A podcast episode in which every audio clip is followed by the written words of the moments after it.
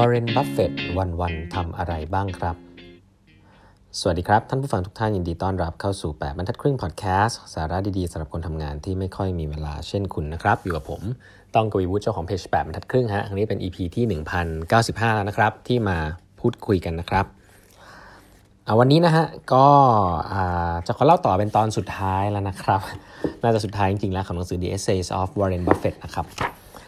ตอนสุดท้ายตอนนี้เป็นตอนที่สำคัญมากนะครับ เพราะว่าในหนังสือท้ายเนี่ยวอร์เรนบัฟเฟตมาพูดถึงบทบาทหน้าที่ของตัวเองนะครับ คือเขาไม่ได้พูดถึงตัวเองซะทีเดียวแต่เขาพูดถึงบทบาทของ chairman นะคนที่ยังนั่งอยู่ในตำแหน่งที่ใหญ่ที่สุดนะครับในในใน Berkshire Hathaway ก็คือตัวเขาเองนะครับ คือเขาพูดถึงว่าในอนาคตเนี่ยใครจะมาแทนเขาเนี่ยก็ทุกคนพูดเยอะฮะว่าเขาก็แก่มากแล้วนะฮะแต่เขาก็บอก set up framework ไว้ว่า หน้าที่ของ Berkshire chairman เนี่ยจะมีอะไรบ้างครับ เดี๋ยวเล่าให้ฟัง แต่สิ่งแรกที่เขาพูดก่อนเลยเขาบอกว่าที่ headquarter หรือบริษัทแม่เนี่ยเดี๋ยวเรียกว่ายานแม่ Berkshire เนี่ยก็จะไม่ได้มีออฟฟิศอะไรที่ใหญ่โตนะครับ จะมีแค่ chairman มีแค่ CFO แล้วก็มีผู้ช่วยนิดหน่อยฮะจะไม่ได้มี Department of Strategy นะฮะไม่ได้มี Department of ชื่ออะไรแปลกๆมาที่เป็น Head เขาที่ไม่ได้อาจจะไม่ได้ add value มากในเชิงการลงทุนเนาะแล้วก็อาจจะเป็น cost ซะเยอะนะครับ ก็จะไม่ได้มีตรงนั้นอย่างที่ เล่าให้ฟังหลาย ๆ ครั้งครับวอร์เรนบัฟเฟตไม่ชอบการมีบอร์ดที่เยอะ การมีพนักงานแนว back office แนว consulting เยอะ ๆ นะฮะอันนี้คือสิ่งที่วอร์เรนบัฟเฟตบอกนะครับ ตัวเขาเองค่อนข้างจะอยากตัดสินใจอะไรเองเยอะพอสมควรนะครับถ้าเป็นงั้นจริงๆแล้วต้องถามว่า แล้วหน้าที่ของวอร์เรนบัฟเฟตหรือว่า Berkshire chairman เนี่ยคืออะไรนะครับสิ่งที่ Berkshire chairman จะต้องทำนะฮะอันนี้คือเขาบอกให้นึกภาพว่าเขาบอกผู้ถือหุ้นนะว่านี่คือ ecosystem และ culture ของ ตัว Berkshire นะครับหัวหน้าใหญ่สุดของ Berkshire Hathaway ทำอะไรบ้างนะครับ ข้อหนึ่งนะฮะก็คือว่าแน่นอนตัดสินใจเรื่องการลงทุนนะครับตัดสินใจเรื่องการลงทุน ซึ่งอันนี้ก็ทุกๆดีลเนี่ยก็จะต้องผ่านหูผ่านตาเขานะฮะที่เป็นการลงทุนนะครับข้อ2ครับเลือกนะครับเลือก CEO ของบริษัทลูกครับอันนี้สำคัญมากครับเพราะเขาให้ความสำคัญกับคนมาก ๆ การเลือก CEO ของบริษัทลูกที่สำคัญนะครับแล้วก็ การสร้างฟิกเขาเรียกว่าฟิกนะการสร้างการจัดนะครับ compensation เงินดงเงินเดือนต่างๆนะครับ ที่จะให้ incentive มันอะไร incentive ของ CEO เนี่ยอะไรกับผู้ถือหุ้นภาพใหญ่นะอันนี้สำคัญมากเลยเป็นหน้าที่แชร์แมนเลยนะครับ ไม่มีใครทำสิ่งนี้ได้นะเพราะว่าผู้บริหารเนี่ยที่ได้รับเงินเดือนเนี่ยก็จะมีความเอ็นเอียงไปใน บางเรื่องนะที่เล่าให้ฟังอย่าหลายหลายหลายเรื่องละที่ที่อาจจะไม่ใช่ผลประโยชน์ของผู้ถือหุ้นจะเป็นผลประโยชน์ของตัวเอง หรือชื่อเสียงของตัวเองในการก้าว career path ต่างๆ เพราะฉะนั้นหน้าที่ของแชร์แมนต้องดูเรื่องนี้ครับเลือก CEO แล้วก็จัด compensation ของ CEO ให้เหมาะสมนะครับแล้วก็อาจจะมีเรื่องของการช่วยเลือกนะครับช่วย consult เรื่องของ successor ของ CEO ด้วยนะครับอันถัดไปนะครับแน่นอนเป็นเรื่องของ capital allocation คล้ายๆข้อ1นะครับก็คือว่าเมื่อจัดสรรเงินนะครับ ที่ให้กับ subsidiary นะครับให้กับบริษัทที่ acquire เข้ามาเอาเงินให้แล้วนะฮะว่าใครต้องการเงินเท่าไหร่จัดสรร budget เสร็จแล้วเนี่ยก็เอาเงินที่เหลือนะครับ เอามาดูฮะว่าจะสามารถไปซื้อธุรกิจใหม่ ๆ ได้หรือเปล่านะครับ ก็เหมือนข้อหนึ่งนะครับอันถัดไปนะฮะก็อันนี้เป็นภาษาของเขาเนี่ยเขาบอก make himself promptly available for almost any contact wanted by any subsidiary CCO and require almost no additional contact ก็คือตัวแชร์แมนเองอะครับจะต้องทำตัวเองให้ available กับ CEO ที่จะติดต่อเข้ามาเพื่อขอความช่วยเหลือ โดยที่ไม่มีใครมาขั้นกลางครับ ผมว่านี้ชัดเจนมากนะครับ แล้วก็ผมแปลกใจมากว่าบริษัทใหญ่ขนาด Berkshire Hathaway แล้วก็อาจจะรุ่นเก่ามากอย่าง Warren Buffett ให้ความสำคัญกับเรื่องนี้ครับก็คือเรื่องของถ้าเป็นเรื่องนี้สำหรับผมก็คือเรื่องของ lean อะก็คือว่าทำยังไงก็ได้ให้ตัวเองสามารถที่จะได้ first hand information แล้วก็เมื่อใครขอความช่วยเหลือ CEO คนไหนขอความช่วยเหลือเนี่ยก็ติดต่อเขาได้โดยตรง นะครับ ก็คือหา นี่คืองานหลักของแชร์แมนนะครับ เจ๋งมาก ๆ เลยนะครับ ในเมืองไทยมีเยอะมากเลยนะฮะที่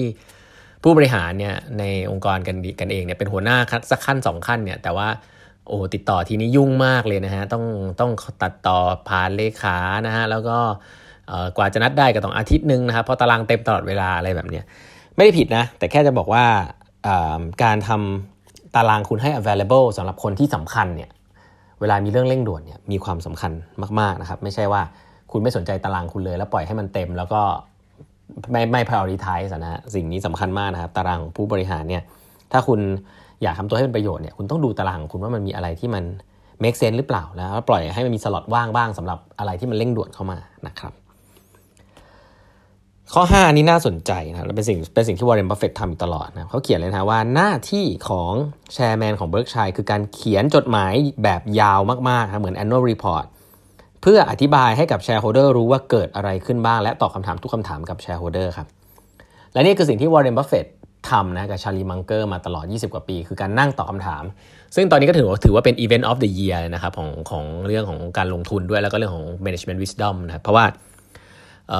ทางวอร์เรนบัฟเฟตเนี่ยก็จะมานั่งกับชาลีมังเกอร์นะครับแล้วก็จะตอบปัญหาตั้งแต่เรื่องการลงทุนจนถึงเรื่องอื่นๆนะครับก็เขาบอกเลยนะฮะว่าถ้าคนสุดท้ายยังไม่กลับเขาก็จะยังนั่งอยู่ครับนั่งยาวๆได้ เพราะฉะนั้นการเขียนจดหมายหรือการ make yourself available สำหรับผู้ถือหุ้นสำคัญมากครับ อันนี้คือหน้าที่ของแชร์แมนนะครับแล้วก็ถัดไปก็จะเป็นพยายามทำตัวให้เป็นตัวอย่างสำหรับ culture ที่ดีนะครับในการที่ culture ที่สนใจ customer สนใจ shareholder นะครับสนใจ long term incentive ต่างๆ นานานะครับก่อนที่เขาจะออกไป เพราะนั้นคำพูดของเขาทุกๆ อย่างจะต้องเป็น reflect สิ่งที่เรียกว่า value investing นะครับก็คือเป็น long term ไม่ขายนะฮะแคร์แคร์ในเรื่องของการเลือกคนนะครับแคร์ในเรื่องของลูกค้าแล้วก็ shareholder มาเป็นหลักนะครับ แล้วก็ manage incentive พวกนี้ให้ดี ซึ่งการประพฤติปฏิบัติตนแบบนี้แหละฮะ ก็จะเป็นจุดเริ่มต้นของ culture ที่ดีนะ เพราะฉะนั้นต้องเป็นเขาเรียก exemplar นะ example ให้กับ culture ด้วยครับ ซึ่ง culture เนี่ยใครๆก็ทราบเนาะจริงๆหลาย ๆ ครั้งที่เราบอกว่า culture ขององค์กรนี้เป็นยังไง เอาสภาพจริงนะ culture องค์กรสภาพจริงก็คือ culture ของก็คือหน้าก็คือนิสัย CEO นั่นเองครับส่วนใหญ่ คือ CEO เนี่ยแหละนะฮะคนเป็นหัวหน้าผู้บริหารเนี่ยแหละนะครับ นั่นแหะคือ culture องค์กรครับเพราะว่าถ้าหัวหน้ามีนิสัยอย่างไรส่วนใหญ่แล้วเนี่ยมันก็จะแผ่ไปให้ลูกน้องส่วนใหญ่มีนิสัยแบบนั้นด้วย เพราะฉะนั้น leader is culture นะครับอันนี้เขียนชัดเจนว่าหน้าที่ของแชร์แมนของเบิร์กชัยคือเป็นตัวแทนในการประพฤติปฏิบัติตัวใน culture ที่ดีนะครับ